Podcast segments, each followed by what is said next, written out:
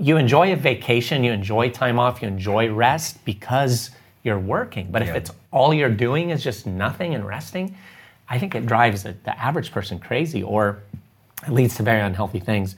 Proverbs 13 4 is, is very insightful. It says, The soul of the lazy man desires but has nothing, but the soul of the diligent will be made rich. Can't steal my scripture. Oh, that's what I'm gonna do, Mark. And I did it.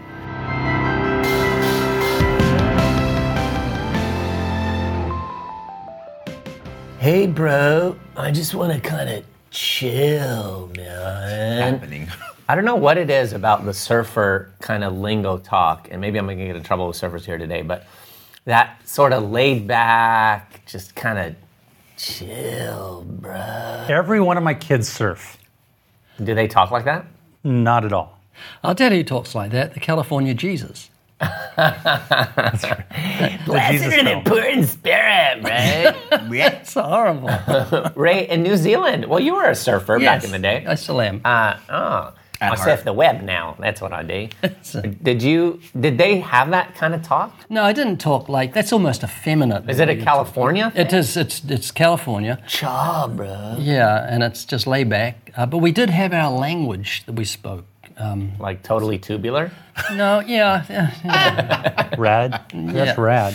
not rad. That was still more like rad. like seventies and that eighties. Um, but no, we did have, have our language to describe surf, and I this I'll never forget this. I hope I don't forget it now. But when I drive through uh, Sunset Beach on my way to Huntington Beach, every Saturday I see Katin a Katin surfboard. It's Yeah. a decal. Little kid standing there. Takes me back to when I was 13 years old. I wrote from Christchurch, New Zealand, all the way to California to that store and asked if they'd send me a decal, and they did. Wow. And it meant so much to me as a 13 year old. And I feel like parking my car, going in there and saying, 60 years ago, somebody from here sent me a decal and it meant so Wait, much is this to me. this is an actual like? It's like one surf shop. A main like. It's the one main surf shop in, in there. Yeah, it's the Katin Surfboards and it's very famous. But it meant so much to me that people would do that. Just Yeah. send it down to New That's Zealand. really so, nice. But yeah, um, that's got nothing to do with today's program. which is- Yeah. I still- Well, I- it does. I still use some of those words because I grew up surfing, skateboarding, and snowboarding. Rad, so I'll say rad. rad and gnarly. Totally. No, the other day, my kid came home and was telling me a story. He ended it with like, "Dad, it was so gnarly," and I was like, "Oh no!" the sins of our fathers. reproduced after your own kind. Yeah. But I, I brought that up because today we're going to be talking about the difference between slothfulness and rest. And Ray, you often talk about surfers, and I don't know why I'm picking on surfers today, but How dare you? there's this sort of you, well, you were a surfer, so you were talking about how surfers try to look as much like seaweed as possible and just like, hey, There's a stereotype. yeah. But but slothfulness. Uh, I'm not saying surfers are slothful. I guess just the but the difference between slothfulness and rest, because as Christians we are called to rest. There is a rest that, that is appropriate for us, both spiritually and and physically. But there is also uh, a lot of slothfulness that's prevalent today, and that's not uh, something that should define our character as Christians. Definitely not, and I don't know if it's fair or not, but the sloth, the animal that hangs upside down and moves very slowly, makes me laugh because They I work think at it- DMV. I think they work at the. D- that's the That movie. animation, yeah. There was it, what was it? A movie that came out. Zootopia was. It? yeah, so. uh, it was just so cleverly done because it's so true, so slow moving. Uh, it was brilliant, but yeah, sloth. Do you think the animal was named after the term or the word, you know, or was was the word coined because of the animal? Etymology of the word. I wonder. It's, I, I- it must be the animal must have been named that because of the meaning of sloth. Yeah. Just it looks like lazy because he doesn't move very fast. But uh, they just hang around upside down like Australians and New Zealanders. like Australians. down under. Yeah. So let, us explore that, guys, a little bit. Um, Oscar, what are your thoughts on that? How, how do we know the difference between I'm gonna go take a nap and I'll come back and take it later. slothful Oscar? Um, I think I think there's actually two things that are at play that we have to fight against or or uh, be careful with. And the first you've already mentioned is sloth, slothfulness. Is uh, and it's it is a sin to desire so much comfort that you um, that you become ineffective for the glory of God, for, for the gospel, uh, that you put a, an unnecessary burden on your own family, um, because you're unwilling to, to get up and work, whether it's work to provide financially or work to, to keep up the home. Um, but there's another thing too out there, which I think our culture fights against constantly, which is uh, uh, unnecessary busyness. Yeah. Uh, Kevin DeYoung actually wrote a book called Crazy Busy, and, and in it he basically points out that busy has become a new uh, idolatry for us, a new sense of value or worth. We were talking about this when we weren't podcasting the other day, uh, which is essentially like if you think about it, back in the day, if you were to ask somebody, hey, how are you doing? The response was normally, oh, I'm doing good, pretty good. But nowadays, when you ask someone, how are you doing? A very common and regular response is busy. I'm busy. And it makes them sound super important and valuable and worthy, right? Um, and so, yeah, I just think, I think that the Lord guides us, especially when you look at like Psalm 23. The Lord wants to guide us to a place of present day, real rest and renewal in His presence. And He gives us time and space for that. Um, but that can't lead to slothfulness, to just sitting around watching football games. Like, that's not what Psalm 23 is talking about. And the thing is, they can look exactly the same, right? Rest and slothfulness has the ability to look exactly the same. You can rest from your works, working all day, and then go and watch football. Or you can be slothfulness, have slothfulness, and just go and watch football. They can look exactly the same. Hmm. One is actually a reward from working hard, working as unto the Lord. And the other one is just, I hate work, or I don't want to have anything to do with a God given commandment from God to work. You know, unless a man works, he's worse than an infidel. Wow. We need to be uh, reminded that work was implemented even before the fall Yeah, it's a good thing. to be fruitful and to created to multiply. work. It is a good thing. I, I enjoy working. I enjoy working hard. Uh, D.L. Moody at the end of a long day would say, "I'm tired. Good night, Lord." Mm-hmm. Right? It's I have nothing else to give. I left it all out on the field, and I think that we as Christians, when we cross the finish line from time on into eternity, we collapse across the finish line. That that ticket tape it falls with us as we don't have another step to give because we were fully spent walking in the work which God has prepared beforehand. You actually make a really good point, which is an important thing in the 17th and 18th century that the reformers fought to redeem, which is a theology of work. Because back then it was like, well, sure, you're working, but you're back then a priest, or you know, you're a pastor, you're in full time ministry. That's work to the glory of God. I'm over here, you know, making shoes or on an assembly line. How is this good? Um, but the, the reformers wanted everybody to recognize that it was a bad marker of the medieval time to separate secular work and spiritual work because all work can be and should be done to the glory of God. And I love this story that when a, when a shoemaker wrote to Luther, basically saying, Hey, I, I'm, a, I'm a new believer. How do I work to the glory of God? Luther's response to him wasn't, you know, sell everything you have and go be a pastor or go be a missionary. He said, make shoes, make excellent shoes to the glory of God. That's right. Your work can be glorifying whether you're a teacher, a shoemaker, or a pastor. And Jesus was known as the carpenter, not right. just a carpenter amongst many carpenters. He was the go-to guy, and I think that's that is what we need to be. We need to be the go-to, the best plumber to the glory of God, the best electrician. Whatever you're going to do, do all to the glory of That's right. And so, how do you do that? One, work hard, work to the glory of God. And two, work with excellence. Hmm. Do things well. Christians should be known for their excellence, not for cutting corners or settling for less than best. We should be known for our excellence. Yeah. Yeah, I'm reading a book with one of my sons. Actually, we just finished it. It's called Created for Work. And it's just so good in the insights it gives to young men of the value and the importance of good work. And Mark, I love what you're saying in, that really rest is the reward of the diligent. And if you don't work hard, you don't enjoy rest. It's kind of like if you're not hungry, you don't enjoy your meal so much because you're not there isn't that, you know, desire for it. And it's kind of like people who a lot of times some people will retire and they'll die like shortly thereafter. They'll retire and say, What in the world did I do? And they'll try to get back in the workforce. Yeah.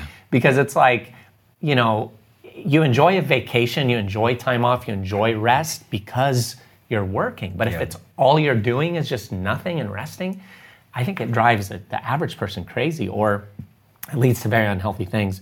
Proverbs 13 4 is, is very insightful. It says, The soul of the lazy man desires but has nothing, but the soul of the diligent will be made rich. Can't steal my scripture. Ooh, that's what I'm gonna do, Mark. And I did it. But yeah, the soul of the lazy man desires, but has nothing. Yeah. I mean, and that's a- what a lot good. of lazy people do. They just sit around. that? That's really oh, good. Yeah. What's the proverb? He puts his hand inside the bowl and he's like too lazy. Oh yeah, a lazy out. man put his hands on. He will not so much as bring it back to his mouth, right? But that, you know what I'm saying? That's the thing. It's like a, a lazy person, a slothful person. Oh, they want to accomplish things. They want to do this, that, and the other. They want to be this kind of person, but they have nothing because they're lazy. They don't do anything about it. They just they have these dreams, but don't do it. But the soul of the diligent will be made rich. Tomorrow is the devil's word. Wow. I th- that should be a quote for you, Ray, right? Because you like to do everything right now and get it done today. Hurry up. Ray, you're a lazy man. Hurry up. Yes, um, I'm going to change the study a bit. But I totally agree with what you guys are saying. We did a chicken coop, made a chicken coop recently, and I absolutely love building the chicken coop. Certain labours I absolutely abhor. One is gardening. I, I, I got out of gardening probably 30 or 40 years ago.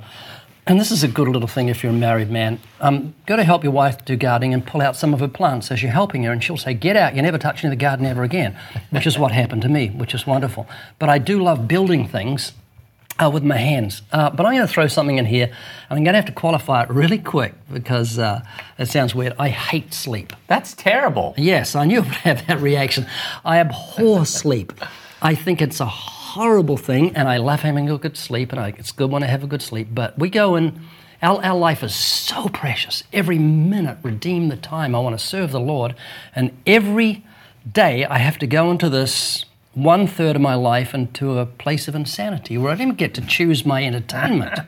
Seriously, I don't choose the dreams I have. Is it going to be a horror movie tonight? Is it going to be a sexual movie? Is it going to be funny? Is it going to be boring? And I don't even choose. Do you have dreams every night that you remember? Uh, what pretty much. in that mind of I? I think, yeah, I pretty much have dreams. Yeah, I do actually every night. But they're, they're really dumb dreams. I don't even want to tell people about. They don't make any sense. So you go, every a third of your lifetime is spent in this time of insanity where you look and sound like a pig.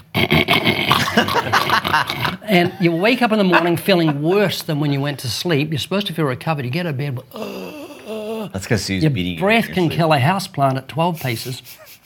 And so I try and get as less sleep as I can, and I have what's called power naps regularly, where I just snooze off uh, one to two minutes, and it refreshes me so I can get up and. Do you know that they recently just so they've always said that like the average human needs seven to eight hours of sleep, but they recently discovered that some people have a genetic marker which makes it so that they only need three hours. I think that might be you, Ray. Well, I, I, I've, I've tried to do the seven hour sleep, and it just annoys me. And I don't think they're right. Well, when, with me, it's not. yeah, if, if I can get six, to me, that's like a lot, Yeah. a lot of sleep. Uh, I don't know about a lot for me, but that's a perfect amount for yeah, me. six. If I, and it's rare I could get that much, honestly. But when I do, uh, it's like. Is that because of your apnea? Or Well, I do have sleep apnea. I- Also, my dad. I got that too.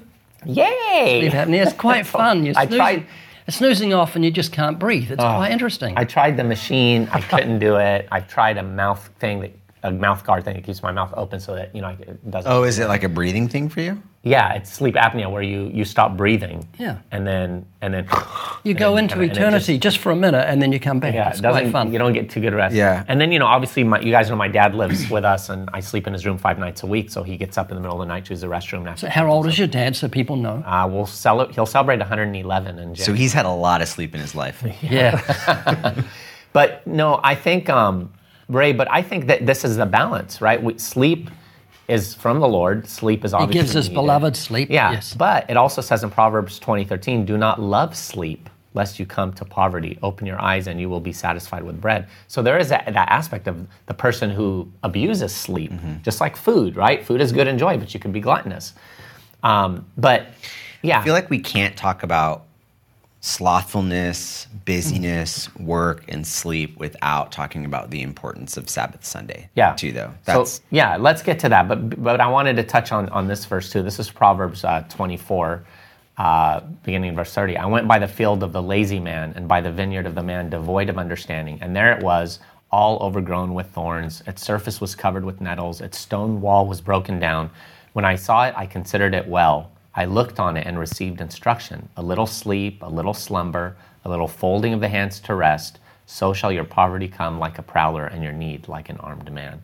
I've always loved that imagery, you know, walking by the field of the lazy man. And we see it in, in life when you go by some homes and they're just Covered in weeds. dilapidated, yeah, Yeah. overgrown weeds. And but the same can happen in our spiritual life Oh, 100%. you know, where there's just that spiritual apathy, that spiritual laziness, and it's it's tragic. You know, our pastor this Sunday talked about the bema seat of Christ. 2 Corinthians five talks about that. There's there's a couple other passages, but that's when we're going to give account to God for for how we lived. It says we make it our aim to we to be well pleasing to Him, for we must all appear before the judgment seat of Christ to give account for what we've done. You know. And it's so important to, to remember that there will be an accounting Yeah. and and it's not it's not tied into our salvation of course that's a free gift of god's grace but he talked about the manner of our entrance and there will be forfeiture of reward on that day there will be an accounting where where our capacity uh, to shine for God in, in eternity, or maybe to rule and reign, how we'll rule and reign with Christ, or what spiritual rewards that we don't understand will be given. We will forfeit some of those because of unfaithfulness, because of things like spiritual laziness and not, you know, being diligent in, in what we're called to do. You know, I don't care about apathy. One thing I think is very interesting is the scripture says, Go to the ant, you sluggard, and consider her ways. Isn't that interesting? And be wise. My aunt is like the laziest person I know, though. You who? Your aunt? And, and Edna, Oh, dude. and Ethel, Totally. But yeah, go to the ant, and, and you never see an ant sunbathing. Any ant that's still is usually a dead ant, dead ant, dead ant. It's just lying there, dead. Uh, they're always working and laboring. Hi ho, hi ho, off to work we go. That's what they, and that's how we should be. Always abounding in the work of the Lord, knowing our labor is not in vain, and we've got something to labor for. That's why I want to burn for the Lord because we're we're in a the the lifeboats of the Titanic, and all around us, people are drowning. And anyone who wants to save people from drowning has to be diligent, has to be zealous to reach out and not sit back and polish brass or have a snooze. And that's our calling as Christians. I just thought of a phrase burn for the Lord or with the devil. Yeah, yeah, for sure. Um, cliche. totally, yeah. Narnars.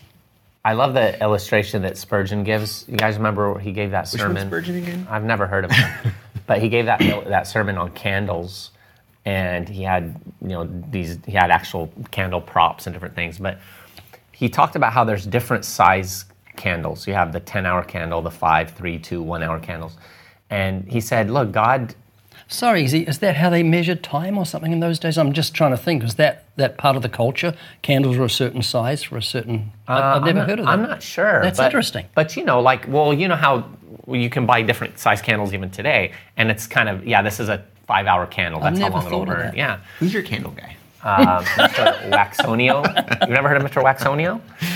But but his whole point was, look, God is the one who providentially and sovereignly determines what size candle we are, meaning the the the scope of our influence. You have your 10 hour candle, let's say the the Spurgeons or the Whitefields or you know the the Luthers, just the, the guys that God used in big ways. Then you have your, let's say, five hour candle, uh, mega church pastors, you know, that, that are, then you have your two hour candle, your, your faithful deacon in the church or and then you have your dynamite candle. Ray Comfort. but the whole point is this look, don't try to be a different size candle. Accept the size that God made you in terms of your scope of influence and impact and what He's called you to do. But the point is, burn uninterrupted until the last drop of wax is consumed. That means you don't you don't ever like snuff out your flame. You keep burning for the Lord, faithfully, diligently doing what He's called you to do. So then, in the end, you were used up according to the duration or the scope of influence God has designed you to be used up for. And I think that's that's really important to, to remember. I love that. E.Z.'s basically trying to call you a snowflake. Yeah. You're like a unique snowflake. Yeah, a special snowflake. A snowflake. snow, a burning snowflake. yes. Do, do you think that laziness perhaps is ascribed to those who uh, don't have a high value for what is to come or the purpose of man's existence? I'm trying to figure this out, right? Because we've been created for good works, which God has prepared beforehand, and we can choose to walk in these works or we can avoid them at all cost. Uh, I, I like what John Piper said. I, I read an article of his yesterday. In fact, the title was uh, What is the Difference Between Rest and Sloth, right? And he said, um, The sluggard is mastered by his bodily aversion to exertion. He's a slave. Therefore, his rest is not the sweet reward for doing good, it is the selfish resistance to doing good. The sluggard feels work is a misery to be avoided, and the diligent sees work as a God given, life given privilege. Right? So, rest prepares us for what is to come, but for the sloth, he just he hates work at all costs. Hey, mm-hmm. how come you haven't taken out the trash? It's your day for the dishes. You haven't made your bed yet. Why is your room still in such a mess? What is it that causes people, our kids, perhaps even more, to not do so much as what they are told and commanded to do, which is right in the eyes of God. And you honor God when you honor mom and dad for doing what you're supposed to do. he's he's going to send this to his kids. uh, Richard Keyes is a theologian, um, and he often talks about how there's these core idols um, at, at the core of all of our sins. Uh, anything that you, any sin that you commit is ultimately being influenced by this core, core idol, this thing in which you worship in instead of worshiping Jesus. And so one of them he says is power, like our need for control over situations. That is a core idol in humans. Uh, another one he would say is praise, the need to be appreciated, adored, liked.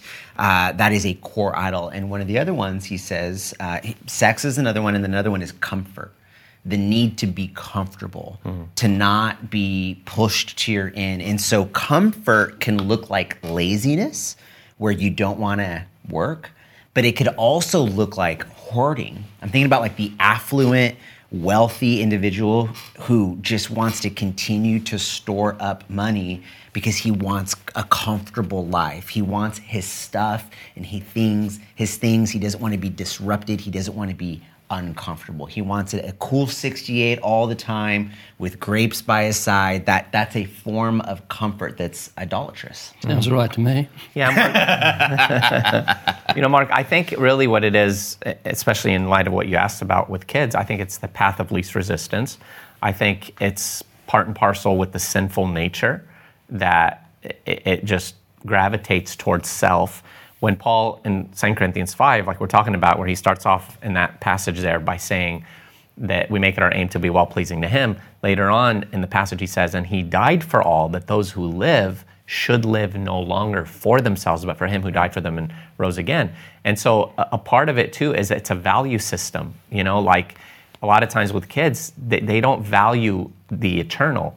They're so temporally minded. It's the now. It's what can I enjoy? What can I find pleasure in? It's so I think when when kids become spiritually enlightened to the realities of eternity and they're calling to honor the Lord and to honor their parents and to and also again right value impacts behavior as, as Paul Tripp often says, which is so so Say true. It again. Value impacts behavior. What we value will impact how we how we act. Right. So if they're valuing enjoyment, then they're going. It's going to affect their behavior to do what's enjoyable. Versus if they value uh, wisdom and being providential and planning for the future and what's best for them, what's best eternally, what, what's you know, then th- that, their value system will shift. Do you think um, diet can play a part in laziness? Uh, by that I mean there are certain foods that can give us energy. One thing I really prize in life is energy. If I lack energy, I just lack motivation. I want to be lazy. If I've got energy, I want to get up and expend it for yeah. the Lord. Um, do you think diet is an important thing, Oscar? Absolutely, yeah. I mean, I think I actually just realized this a number of years ago. I would feel incredibly tired right around two or three o'clock. And uh, for me personally, I started cut, cutting carbs out of my breakfast and it was incredible how much more energy I have in the middle of the day. I don't. Can you give me it. an example of carb food? Uh, bread, yeah. So like by you know now in the morning I eat spinach and eggs, where before I maybe make myself a breakfast burrito or a sandwich. So just simply for me personally, everyone's a little different. For me personally, cutting out that bread that tortilla for me made a big difference. So it was a noted difference. You noted it. I know. Yeah, absolutely. And to this day, I don't eat. I don't eat carbs in the morning. So carbs are good when put in their proper place, just like your bread knife example, right? It's good if I'm cutting bread, but it's not good if I throw it in my neighbor's back. So if I'm not going to be working out, I try to avoid the carbs. Mm. If I am going to be working out, because those carbs turn to sugar. If you want energy, you have to exert energy to get energy. That's just the way God has designed our bodies, and mm. physical exercise does profit a little bit, but it does profit. So But I that's like- important. Sorry, Easy. Oh. No, you're more important than me. Go. well, I was going to say though, I like how you're thinking, Ray, though, because that's what the diligent person does. Right. They examine their lives and they say, "What can I do to maximize?" Ultimately, effectiveness for the Lord. Mm-hmm. That's why we want energy. It's not like I just want to be an energetic person so I could engage in all my frivolous hobbies. Hobbies. I want to be diligent so that I could, I could honor the Lord, serve the Lord, love people, build the kingdom. And it goes back to treating your body like a temple. That's the whole point is not to to not treat your body as this, you know, this thing in which just brings you pleasure with food and drink and whatnot, but rather look at your life and your body, look at your habits and think to yourself, what is it that's dragging me down? What is it that prevents me from being effective, efficient, diligent? Uh, I would even say like to, to mention diet, there are certain types of foods that will just slow down your thinking. Mm-hmm. And why not? Why not treat your body like a tr- temple? Why not treat it like a well-designed machine oh, that is meant to, to intake food and exert energy for the glory of God? No. Okay, so w- I think we've we've covered laziness really well. Let's talk about rest because there is the flip side of that. There is the the other extreme. There is the idolatry of workaholism. Yeah. Where where someone will not pause and will not rest, and we know that God has designed us to rest. Yeah. And so, yeah, let's talk about that. Mark, the Sabbath principle, not not like Sabbath keeping Yeah. per se, but the Sabbath principle. Touch on that. Well, so Jesus is our rest, right? So man was not made for the Sabbath, but the Sabbath was made for man. That we have been designed within ourselves to rest. Sleep is a very good example, right? We have to shut down at night. I also love the idea that I can't remember most of my dreams. I kind of treat that like my sin, right? As far as the east is from the west, God removes my sin from me and I can't even remember it. So oftentimes when I can be reminded of my past, I think of the way a dream works. And I go, oh, it's a new day, fresh day, fresh start, regardless of whatever happened inside my dream. And Ecclesiastes says that a, a dream will come through much activity. Hmm. When we start thinking about a Sabbath rest, well, Jesus is our Sabbath. We all need to get away. We all need to escape. There remains a rest for the children of God. That's what Hebrews says. But our rest is Christ Himself. Now, that's not to be confused with the fact, well, then that means I don't need to take a nap. Well, Jesus took a nap in Mark chapter 4. Well, I like to be like Jesus, so I'm going to take naps. so we have the idea of uh, our true Sabbath, our true rest. You can go get eight hours of sleep and still not be rested up. And then again, you could be like Moses, where he was awake for 40 days and 40 nights. And as one commentator said, uh, why didn't he rest? Because he was so caught up in the presence of God and communing with God, he probably didn't even think about it. Who knows, right? But the idea is we will only find rest when our soul's at rest in Him. So when we run to Jesus to escape everything this world has to offer, we will truly find our rest. It's like in uh, John chapter 4, where Jesus uh, went out of his way to go to the base there of Mount Gerizim and the woman at the well. And the disciple said, Hey, give him something to eat. And he says, I have meat to eat you know not of. There comes a place when our eyes are so spiritually minded, our, our doings are so heavenly minded, that we just get caught up in the heavenlies, if you would, and the physical things don't really matter as much, right? It's a paradox. It's more blessed to give than to receive, right? So if I want to receive, well, then just give because it's it's a blessing to give. It's a blessing to give out. Tozer said the greatest saints are the greatest receivers, but Jesus said it's more blessed to give than to receive. So there becomes a balance in the midst of all of this. That our Sabbath is Christ. He fulfilled the Sabbath. That I'm not going to be judged by not keeping the Sabbath. At the same time, that we find our rest in Jesus and we set aside a day as much as possible to rest in Him alone and to think back about all the things that happened this week and to rest as to what's to come. So when I leave work, I go and I sit in my car for a few moments and I think back upon all that happened within uh, my workplace. I'm resting, I'm regrouping, I'm setting up the podcast for my drive, I'm getting prepared for what I'm going to be doing at the gym. There's a rest. In Luke uh, 10, 38 to 42, we have Mary and Martha. Martha's busy working and serving, and Mary's sitting.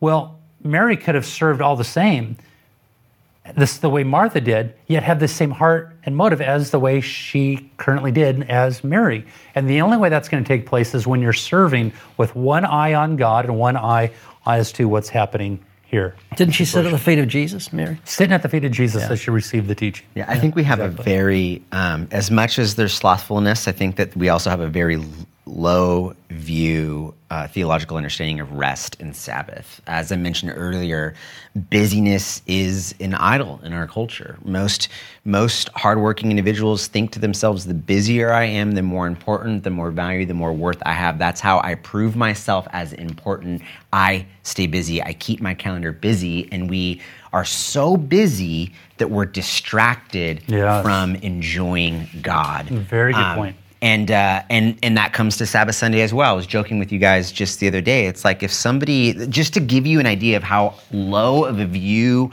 of of restoration and renewal, theology of restoration and renewal in the context of Sabbath Sunday is to us. Because mind you, rest Sabbath Sunday is a part of God's top ten. Like it made the Big Ten list. You know what I mean? But if someone walks up to you on a Sunday, is like, "Hey, my spouse, I think I caught them cheating on me this morning. You'd stop everything you were doing and you'd pay attention to that, right? Or if they walked up to you and be like, hey, I caught them lying or I caught them stealing, like you'd stop everything. But if someone walks up to you on a Sunday and it's like, hey, my husband, he, uh, I don't know how to say this, but he sent a work email on a Sunday, you'd be like, hmm, sounds like a busy guy, getting ahead of his week. Good for him. We don't value the Sabbath Sunday the way that we value the other nine commandments, right? And Sunday is meant, here's the thing that's important Sunday is not an excuse for you to have your me time. Like, that's not an excuse for Sabbath Sunday rest, is not the wife goes out and gets her nails done because that's her me time and the guy gets to sit down and watch football. There's a great book. I can't remember the author right now, but the church as a fa- the early church as a family is the name of the book. And he g- gives a great understanding of sabbath sunday in which he says it's more like a thanksgiving feast where you gather together in community for praise and worship. You open god's word. You spend time together. You take communion. And the entire day is meant to experience restoration and renewal at the feet of Jesus in the presence of God, enjoying his creation and enjoying the family in which he's saved you into. And I think for a lot of Americans, Sabbath Sunday means it's more like a movie theater experience where it's like, all right, let's get to church. We're going to spend two hours there and then we're going to get home. Kids play your video games. Husband watches football and, you know, the missus does whatever the missus is going to do. And that's their Sabbath Sunday. And it's not restoration, it's not renewal, it's not time with the Lord and with each other. You know, I, I think having three kids and thinking about the irony of Sundays, it, Sunday to me has always been the most distressful day because you wake up, get the kids, we're off to church, get the door, wash this, get this clothes, blah, blah, blah, get in the car, what's the time, we're going to be late. You know, and you shake your fist at some other driver that cuts you off and you find sitting next And to you then in it's your church. pastor. Yes, it's.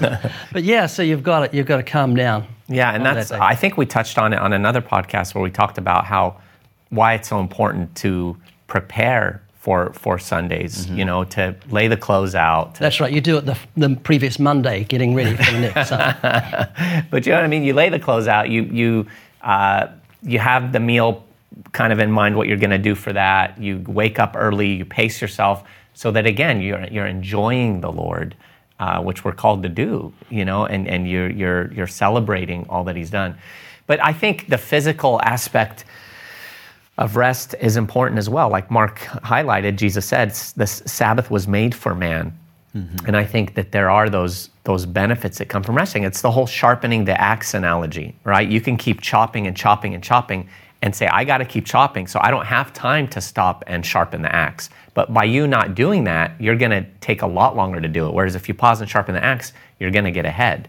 Uh, I remember reading about a study years ago that was done where they had two crews at a factory uh, doing the same work, and they gave one crew one day off, and the other crew worked seven days straight. And the crew that got one day of rest not only ended up producing more in quantity of the product, but higher in quality. And again, that goes to show that rest does something. It refreshes you, it re- rejuvenates you, it reinvigorates you, and and it's it's really really needed. Did you go out witnessing on a Sabbath? What's that? Would you go out witnessing on a Sabbath? Oh yeah, absolutely. witness on the Sabbath, Yeah. Can I circle back to something you said earlier? You're talking about kids and how maybe they want to pursue something that uh, is for their enjoyment rather than to get the work done. Um, I, I would I would say that when we truly understand the context of the work that God has set before us, there is where we will find our truest sense of joy. Uh, and this goes back to the Westminster Catechism, which basically argues that like the chief end of man, which is a really fancy Christianese way of seeing the purpose of man, the reason why you were created, is to glorify God and enjoy Him forever. When you are glorifying God, you will experience the fullest amount of joy. And it reminds me of a C.S. Lewis quote in which he, he talks about this. And he says, We are half hearted creatures fooling about with drink and sex and ambition when infinite joy is offered to us. Like an ignorant child who wants to go on making mud pies in a slum because he cannot imagine what is meant by the offer of a holiday at the sea. We are far too easily pleased. So true. Yeah, and that ties in with what I said in terms of value impacting behavior. Sometimes we have to grasp those things of value that propel us to engage in them, and then we recognize, wow, this is where true significance and enjoyment is found. You know. Well, uh, I think we've covered that, guys. That that was really encouraging. And again, when we talk about Sabbath friends, we're not talking about like the, the legalistic keeping of rules and regulations, and you can't do this and you can't do that. It's the principle of rest. It's the principle of setting aside a day where you focus on the Lord and worship and uh, taking in His Word and truth and and fellowshipping uh, in Christ. So uh, we hope that's encouraged you. Don't go to the extremes of workaholism or slothfulness. Be a faithful Christian who labors diligently for the Lord. Enjoy the rest God has given you. Recognize that it was designed by Him, and uh, do it in a way that truly glorifies and exalts Him. Thanks for joining us. We look forward to seeing you, seeing you, you hearing us. we look forward to you hearing us Next talk. time on the Living Waters podcast, make sure to check out livingwaters.com. We're here to inspire and equip you in fulfilling the Great Commission.